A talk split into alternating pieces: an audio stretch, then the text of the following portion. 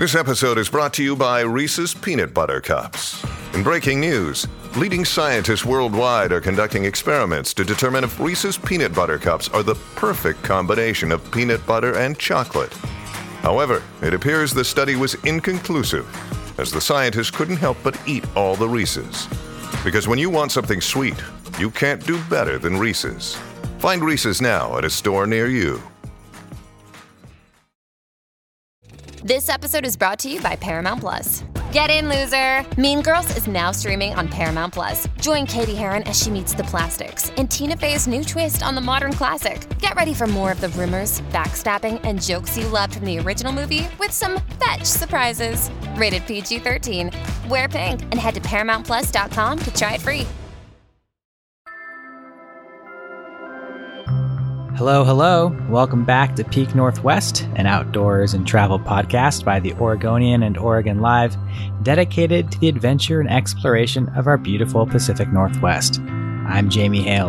And I'm Vicki Connor. Together, we take you to some of the most beautiful and interesting destinations in our region, discussing where to go, what to do, and places to see. And today we're taking off on a road trip across Eastern Oregon, visiting ghost towns, historical landmarks, and lots of small town attractions. Yeah, Vicki, you know, when a lot of people think of Oregon, they tend to picture places on the western side of the state Mount Hood, the coast, the Willamette Valley, the gorge, but there's really a whole other two thirds of the state that it kind of gets overlooked. And while it is a little more arid over there and has perhaps less scenic density, there are a ton of really cool spots to discover out in Eastern Oregon. Yeah, I've been wanting to get out there, and I know we drove through a little bit of desert area when we were on our way to Joseph for one of our last videos, but I really haven't spent much time out in Eastern Oregon, like especially in the desert areas. Yeah, it's kind of like a magical place. I like to go out there at least a couple times a year, but you know, there's there's like all just all kinds of little kind of tucked away hidden things you can find out there, uh, as well as some like really cool smaller towns. Um, but I, I love the sort of the high desert area for just kind of that mysterious element to it. Like you can drive down a gravel road in the middle of the desert for a couple hours and then just wind up at like this really beautiful attraction or this really cool little spot. It's been a minute since I've been out into the Eastern Oregon, especially into the high desert. So I, I feel like I've been kind of missing it a little bit. For sure. Uh, I, when I used to live in the desert in California, it was it was really magical, especially in this fall time when the temperatures are cooling down uh, and it's not as crazy hot in these desert areas. It's a great place to kind of escape to. When's the last time you went, Jamie? Oh God, I I feel like I don't even remember. It was probably last year. Um, I'm trying to like go through my mental catalog of like Oregon adventures, and I I just I can't picture the last time I was out there, but it had to be sometime last year. I don't think it was any time in 2022, um, which is really a shame because I, like I said, I really like getting out there. But you know, Vicki, because neither of us has spent much time recently in Eastern Oregon, we, we decided to bring someone on the show today who has. Our colleague, Sam Swindler, who is a video producer and reporter for Here is Oregon, who just got back from an epic road trip across the state. Sam, thank you so much for joining us. Thank you for having me. So, Sam, tell us a little bit about what brought you out uh, to this part of Oregon. Okay, so the whole reason that I planned this trip was because I wanted to meet the women's world elk calling champion who lives in La Grande. And she's 12 years old, by the way, and she's amazing. So, in order to sort of justify me driving all the way across the state to meet this little girl, I came up with a road trip plan that would take me through like four or five other little towns along the way. And that way I could get a whole bunch of stories and reporting ideas and then end up, end the whole epic trip by meeting with the elk caller. So that's what I did.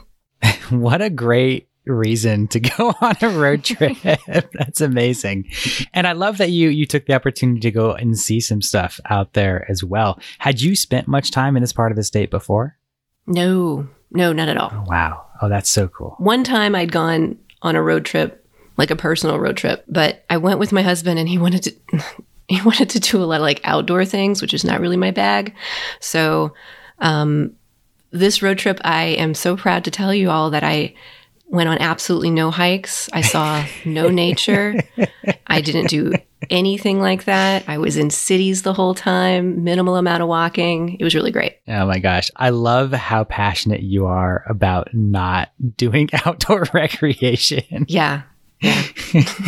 it works out really well, I think, for us because you guys are really into that and that's totally your zone and your lane. And, um, you know, we're not going to have a lot of overlap, I think, in our story pitches, which is great.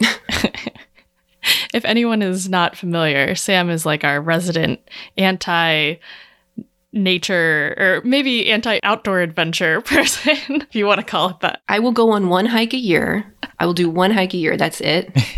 and it, I'm totally not knocking it. If that's your bag, more power to you. But it's not for everybody. It's personal choice. Yeah. While Sam, you are out there, you do find, I, I gotta say, just like the the best, most interesting places around Oregon, uh, always finding people doing interesting things or interesting museums, oddities. I mean, this has sort of been your specialty and it's just so cool to follow it. So I'm really excited to have you on here today to talk about a few of the places you found out there in Eastern Oregon. So I, I thought maybe we could just sort of take it in like chronological order. So you took off across the state. Where was the first stop you stopped at? I have to look at my little list here because I've almost forgotten. Okay. My first stop was Shaniko, which is about two and a half hours east of Portland. And it's a ghost town. It's allegedly a ghost town, but I actually ran into like a whole bunch of people there. There was way more happening in Shaniko than I expected. Um, it's super cute. There was, um, first off, there's like 20 people who live in Shaniko, and I think I met two thirds of the entire population. I just kind of stopped and pulled in, and it's like a row of old Western wooden storefronts. There's uh, an old hotel that they're fixing up and trying to open. It's the Shaniko Hotel. Uh, reopening date TBD. It hasn't been opened since the early 90s, I think. Um, but it's like a, you know, 18 whatever hotel. Um, there was a tiny, tiny little museum in a shack and it had an open sign on it. And I went in and there was nobody there. It's just like they unlock the door and check it out. I went in the post office. There's a little bitty post office there. It's about the size of a nice walk in closet. Uh, talked to the post office lady. She's really sweet. Um, just sort of like wandered around town. There are several like shops and things, which I wasn't expecting, but don't go on a Tuesday or a Wednesday because everything in town was closed, unfortunately. There's a tiny little radio station that just opened up, and it's called Dead Format Music. and this they had like a little sign and it's i have to look up what the picture said it was something like so good all the ghosts listen in or the ghosts are dancing just a hoot uh, when i was there there was this dude who was working outside the city hall like building something like he was fixing the windows or something and i talked to this guy and it turns out he's like the council president and also like the assistant fire chief and also the guy who's renovating the hotel. and so he kind of took me on a tour of the town and he took me into the hotel, um, which he swears is haunted. Um, Of course. yeah, I think anything that that that is that old has some vibes going on. He, he showed me a couple of the haunted rooms. He tells me that I met a ghost. She was standing right there. I held her hand. You know, we'll see. What? Yeah, kooky place. Oh my God. super cool. So did did he kind of explain what the general history is? Like why is this place known as a ghost town? Well, it used to be a really booming town, and there's this giant barn, and it has the word Shaniko painted on the roof. And so, if you're, I guess, flying over it or flying a drone, as one might be doing, uh, it's a cool shot. Um, it used to be really big in like sheep farming and wool farming, and it had a ton of money and a ton of sheep. And is that where you get wool from? Sheep?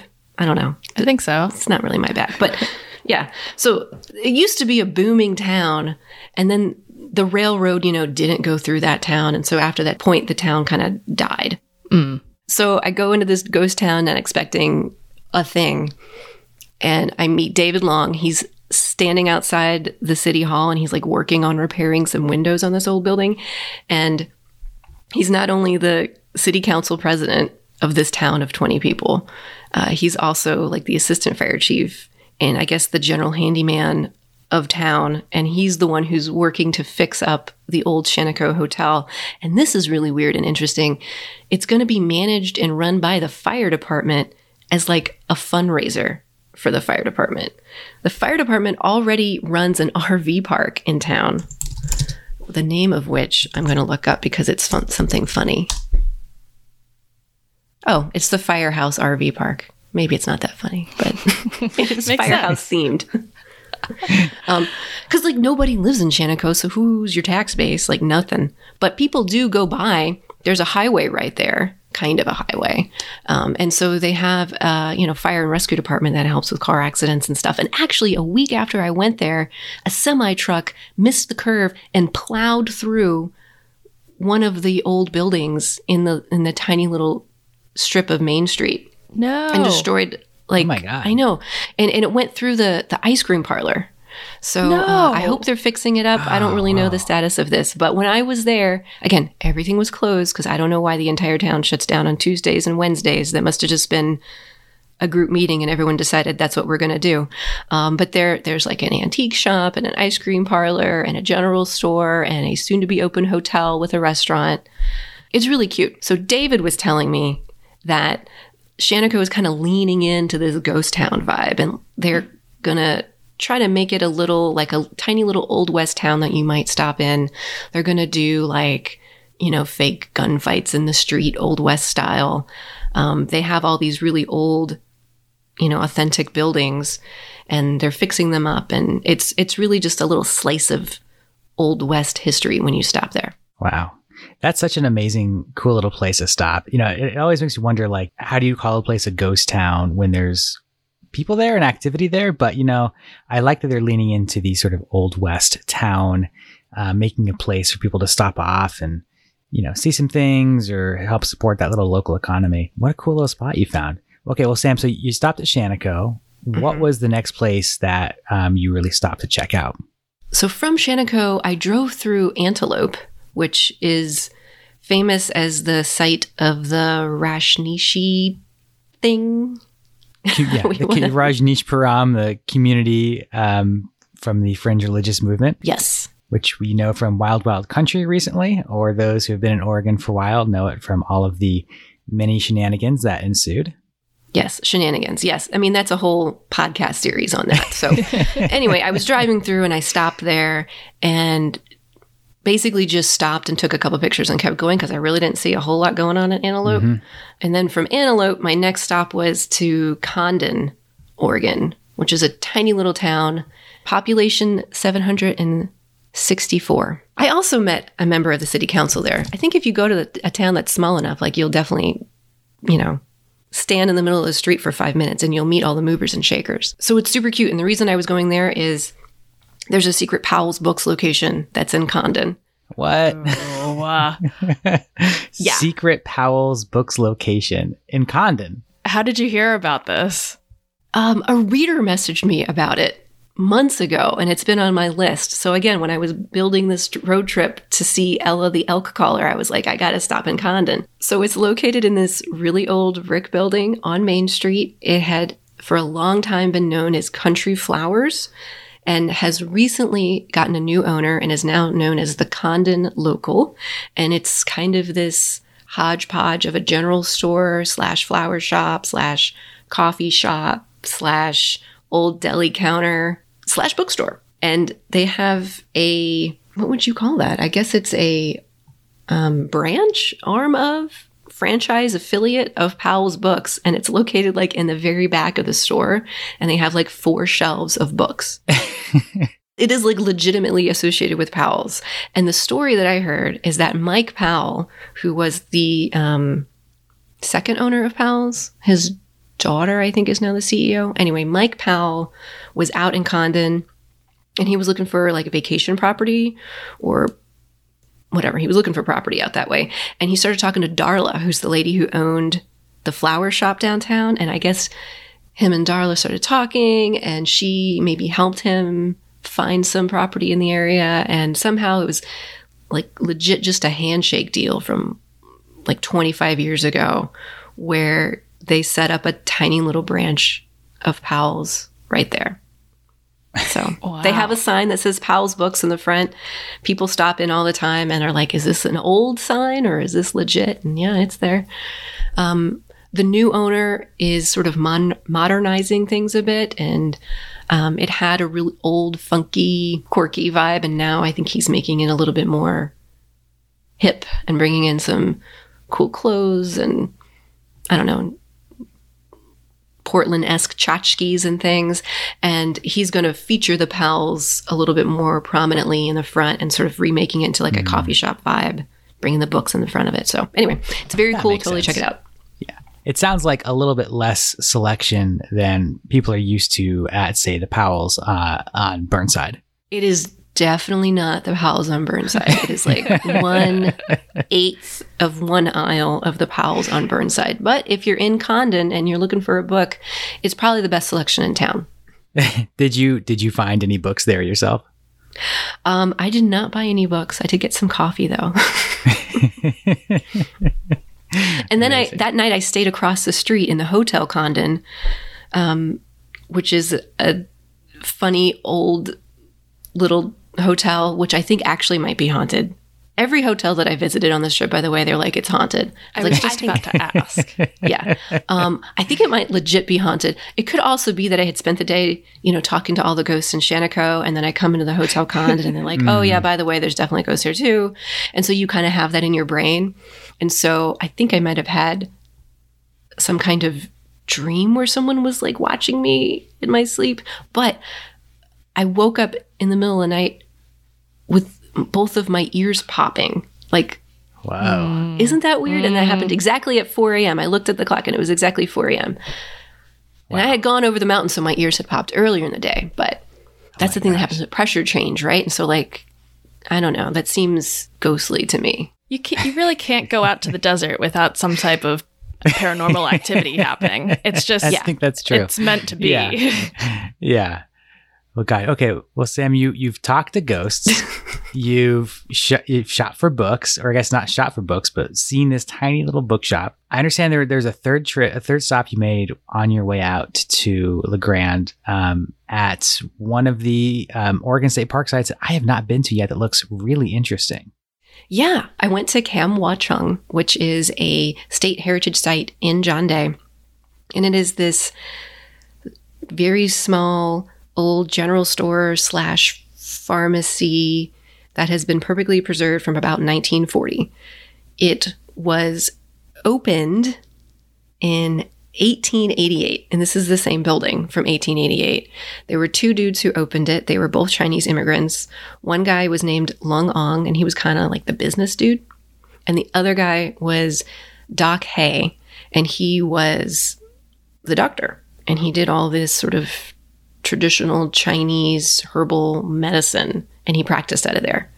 And at the time, there was a pretty um, big Chinese population in the area because they were uh, they'd found gold in that area, and so that was a big thing. Although over time, a lot of the you know after the gold is gone, a lot of the Chinese community moved. Um, a lot of them moved to Portland, but uh, Doc Hay and Long Ong stayed, and they kept their store running, and they served the entire community, and uh, apparently everybody loved them.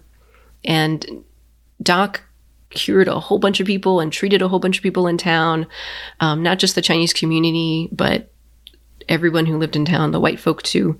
Um, they have all these um, letters that people wrote asking him for help and thanking him for help uh, when he could cure them and help them when nobody else could. So it's pretty neat. So Lung Ong died first, and then Doc Hay continued with the shop for several more years. But he got sick. I want to say he fell and he broke his hip. And he thought that he was going to go into Portland and get better and come back. And so um, he basically like locked the door in 1948 thinking he was going to come back, but he never did. He never got to leave Portland. He stayed there. He died in 1952 in Portland. And the shop that he left was perfectly preserved.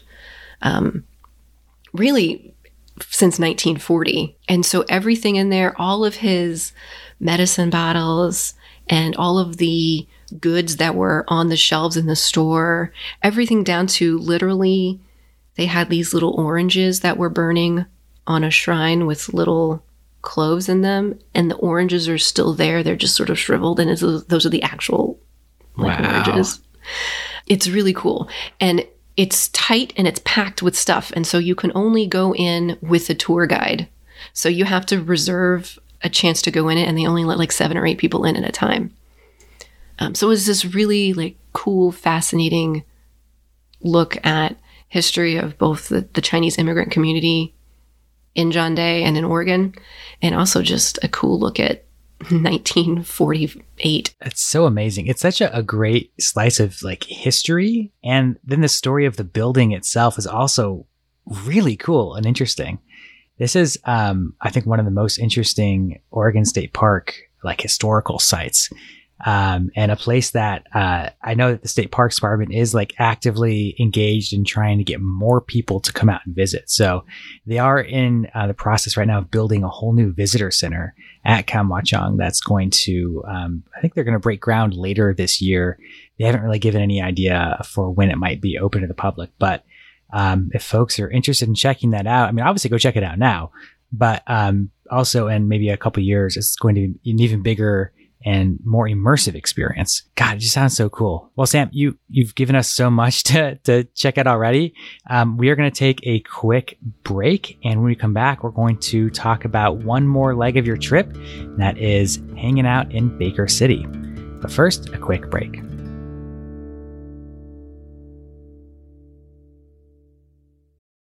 This episode is brought to you by Reese's Peanut Butter Cups. In breaking news, leading scientists worldwide are conducting experiments to determine if Reese's Peanut Butter Cups are the perfect combination of peanut butter and chocolate. However, it appears the study was inconclusive, as the scientists couldn't help but eat all the Reese's. Because when you want something sweet, you can't do better than Reese's. Find Reese's now at a store near you.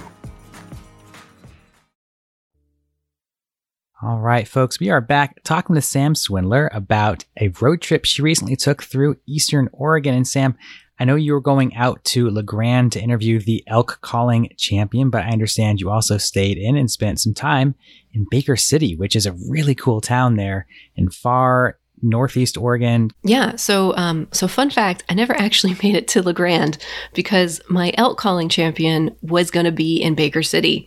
Um, Baker City has so many amenities, and one of them is apparently great elk hunting. So, uh, she was on a trip with her uncle, and uh, I just stayed in Baker City and met them outside of town. So that was cool. But um, yeah, Baker City is amazing. I'm in love with it. I'm going back in a couple of weeks, actually. It's a really cool town. It was um, an old gold mining town, right? Back from the uh, late 1860s. And it was originally known as the Queen City of the Inland Empire, um, using all the gold mining wealth to replace like those old west wooden structures like you might have seen in Shaniko with like these really cool modern buildings. So like the town itself is is kind of extravagant or more so than you'd see in a lot of those towns out there in Eastern Oregon. I talked to the lady who, um, with her husband, restored and owns the Geiser Grand Hotel. She said it's like the largest, longest preserved Old West Main Street in the U.S. or something like that. Does that sound right to you? Sure. Why not? uh, you know, we don't have to fact check on this, but I totally believe it. It's gorgeous. Um, it's really cool, and the, and that main drag, the street is super super wide. It had to be that wide so that you could U-turn a giant stagecoach with a whole bunch of horses. Oh my god, I love that history. Baker City rules. I can't wait to go back. I'm going back for the Great Salt Lick auction, which is where they have like an art auction for charity and they take, you know, like salt licks that like animals lick. Um, apparently they're sort of artful in a way that they they look like modern abstract art, so they auction them off. Anyway, love it. It's adorable. Um, I stayed at the Geiser Grand, which is also haunted, famously haunted. Of course, gotta be, gotta have Yeah. ghosts. It's a beautiful hotel, so I don't know if it's haunted or not, but uh, the suite that I stayed in was amazing. It was the best sleep of my life. I went into it assuming it was haunted and assuming the lady in blue, who I was told sort of lives in the room that I was going to be staying in. I just assumed that she was there. So I walked in, talked to her. We had a good conversation. I told her I wasn't going to do anything untoward, wasn't going to mess up her beautiful room. There really is vibes in that room, though. Don't know how to explain it more than that. Were your ears popping? My ears did not pop. Okay, okay. but but I did I did have a very nice bourbon in that room and I sat in the little there's like a little cupola that goes out and it kind of oversees Main Street and you know chatted a little bit with the lady who lives in the hotel room. Um, it was amazing. Wow. It was great. Get the bread pudding if you go. Oh my gosh, Ooh. it's so good. Okay, where where are some other places to eat in Baker City? I must know. Okay, I am definitely not the person to ask about food because I didn't eat anything but granola bars most of this trip. I'll be, I'll be real with you. I'm seeing a Burger Bob's drive-in. I personally would be going there. I wandered around Main Street. First off, the shopping is great. I bought some really cute boots at one of these little old stores there, so I can tell you all about the shopping. Um, but every time I went into a store, they were like, "Oh, you should talk to so and so," and then so and so would say, "Oh, you should talk to this person," and and I ended up just like zigzagging all through town. And I could have spent another night in Baker City, but I literally couldn't find a hotel room because it's not that big of a town. Um, but sweet sweet wife baking has uh, all kinds of uh, really yummy goodies and the lady who owns it used to be a WNBA basketball player who played in Portland No kidding. what yeah there's all kinds of really interesting people that I ran into. She was super sweet, but maybe this is a good time for you to talk about places to eat. Yeah, I, I definitely can recommend Sweet Wife's Baking. I stopped by there last time I was in town, and um, it was one of those spots where, like, you want to show up first thing in the morning when they're pulling stuff fresh out of the oven and before the, the line of people gets there to, to buy everything up. Um, really just a, a, a, one of the, I think, the best small town bakeries in Oregon, in my experience. Um, I know a lot of people also go to Barley Browns, which is a uh, brewery and brew pub there in Baker City. Um, people who drink beer will know Barley Browns for their Pallet Jack IPA, um, but they do all kinds of stuff. Um, so if you're a beer person, stop off at Barley Browns for sure. And um, then I I really like this place called D and J Taco Shop. Um, it's really just like this kind of low key taco shop there in downtown Baker City, but a great stop for lunch or if you want just like a quick dinner. Um, no fuss, or if you're passing through town, it's a great stop uh, to to stop off. So um, check that out for sure too. But one of the things I like about Baker City is just kind of walking and wandering around town. There's like a bunch of funky shops in town too, and the architecture is also really cool. There's like I feel like there's so many little things to stumble upon. Sam, you kind of mentioned some of the history, and I think that's one of the things I like the most about Baker City is just all these different places where you can kind of get a sense of the history. Like in uh, the bank there, in one of the banks um, in town, you can see the Armstrong Nugget, which is a, a giant gold nugget that's just like in a display case in this bank lobby. Why? you know, it's, so I have I have sad news to report about the giant nugget. oh no. I tried to go find the giant nug because that was on my list of things to do in Baker City, and they have pulled it out of the display case because it needed some security updates, and so it's not on display right now. I was very sad. Um, it should be back out in like a month or two. But Okay. I just want to let your listeners know that if they hear this and they're like getting in the car right now to go see this gold nugget, you're going to be disappointed. Oh my god. Call Okay. the US Bank in Baker City before you drive all the way out there. Good to know. I appreciate the update. um, It will be back. With high Good. security, too. yes. Apparently, I don't know if there were threats against the nugget or what. it is um the bake teller told me it was the largest gold nugget that is still intact and found in Oregon, I think. that sounds right. It has Another a, it has a very fame, yeah. specific weird claim to fame. Yeah, I love that. Um, one one other stop in Baker City that I really love that folks should definitely check out is the Oregon Trail Interpretive Center, um, which is you know it, I, I know it's like a museum about the Oregon Trail, um, and that can seem like maybe a little dry, but they they really pull no punches when it comes to displaying the true experience of the Oregon Trail. Um, and this might sound really dark and depressing to some people, but I find it just fascinating that they do this. They have like full scale replicas of like mannequins with like audio of like there's a, a, mannequin of just a woman mourning like the loss of her child oh. next to like an old covered wagon and like you let's like press a button and hear her like talk about the death Cry. of her child yeah and like they have like all of these stuff that just shows like really the the straight up hardship of the oregon trail um which again super grim not for everyone but it i think there's like this this sort of romanticization of the american west in oregon like you know we grew up playing like the oregon trail computer game and like oh, it's like fun and silly, and oh, maybe you die of dysentery and that's a joke. But like, this was not a joke. And people who made that journey actually like really, really struggled. Um, and I, I think it's just a fascinating spot to go and check out and learn some of that particular history in all of its truth. Yeah, I did not go there. well, next time. sounds like a sounds like a downer. Oh, it's a big downer. Yeah, uh, for sure. But you know, hey, you can follow it up with uh, Sweet Wife Baking, and uh, make yourself feel a little bit better. Treat yourself after that. Look, I I did some shopping when I was there, so I'm you know. There you go. there's a lot of cute little there's a lot of cute little stores. There's a there's a place called Mad Habit, which is super cute. I got these sweet boots that were like on clearance at a store called 1911. Um, and then there was this really cool um, what was the name? It was called like Betsy's or oh Bella. It was there's a store called Bella, and it's like kitchen stuff, but it's like fancy, high end, like beyond Bed Bath and Beyond. It's cute. Bed Bath and Beyond Beyond. Beyond. Way beyond. beyond. I mm-hmm. love that. Well, Sam, it sounds like there is just so much to see and do and check out in Eastern Oregon. Um, before we let you go, I know it was your first time out there.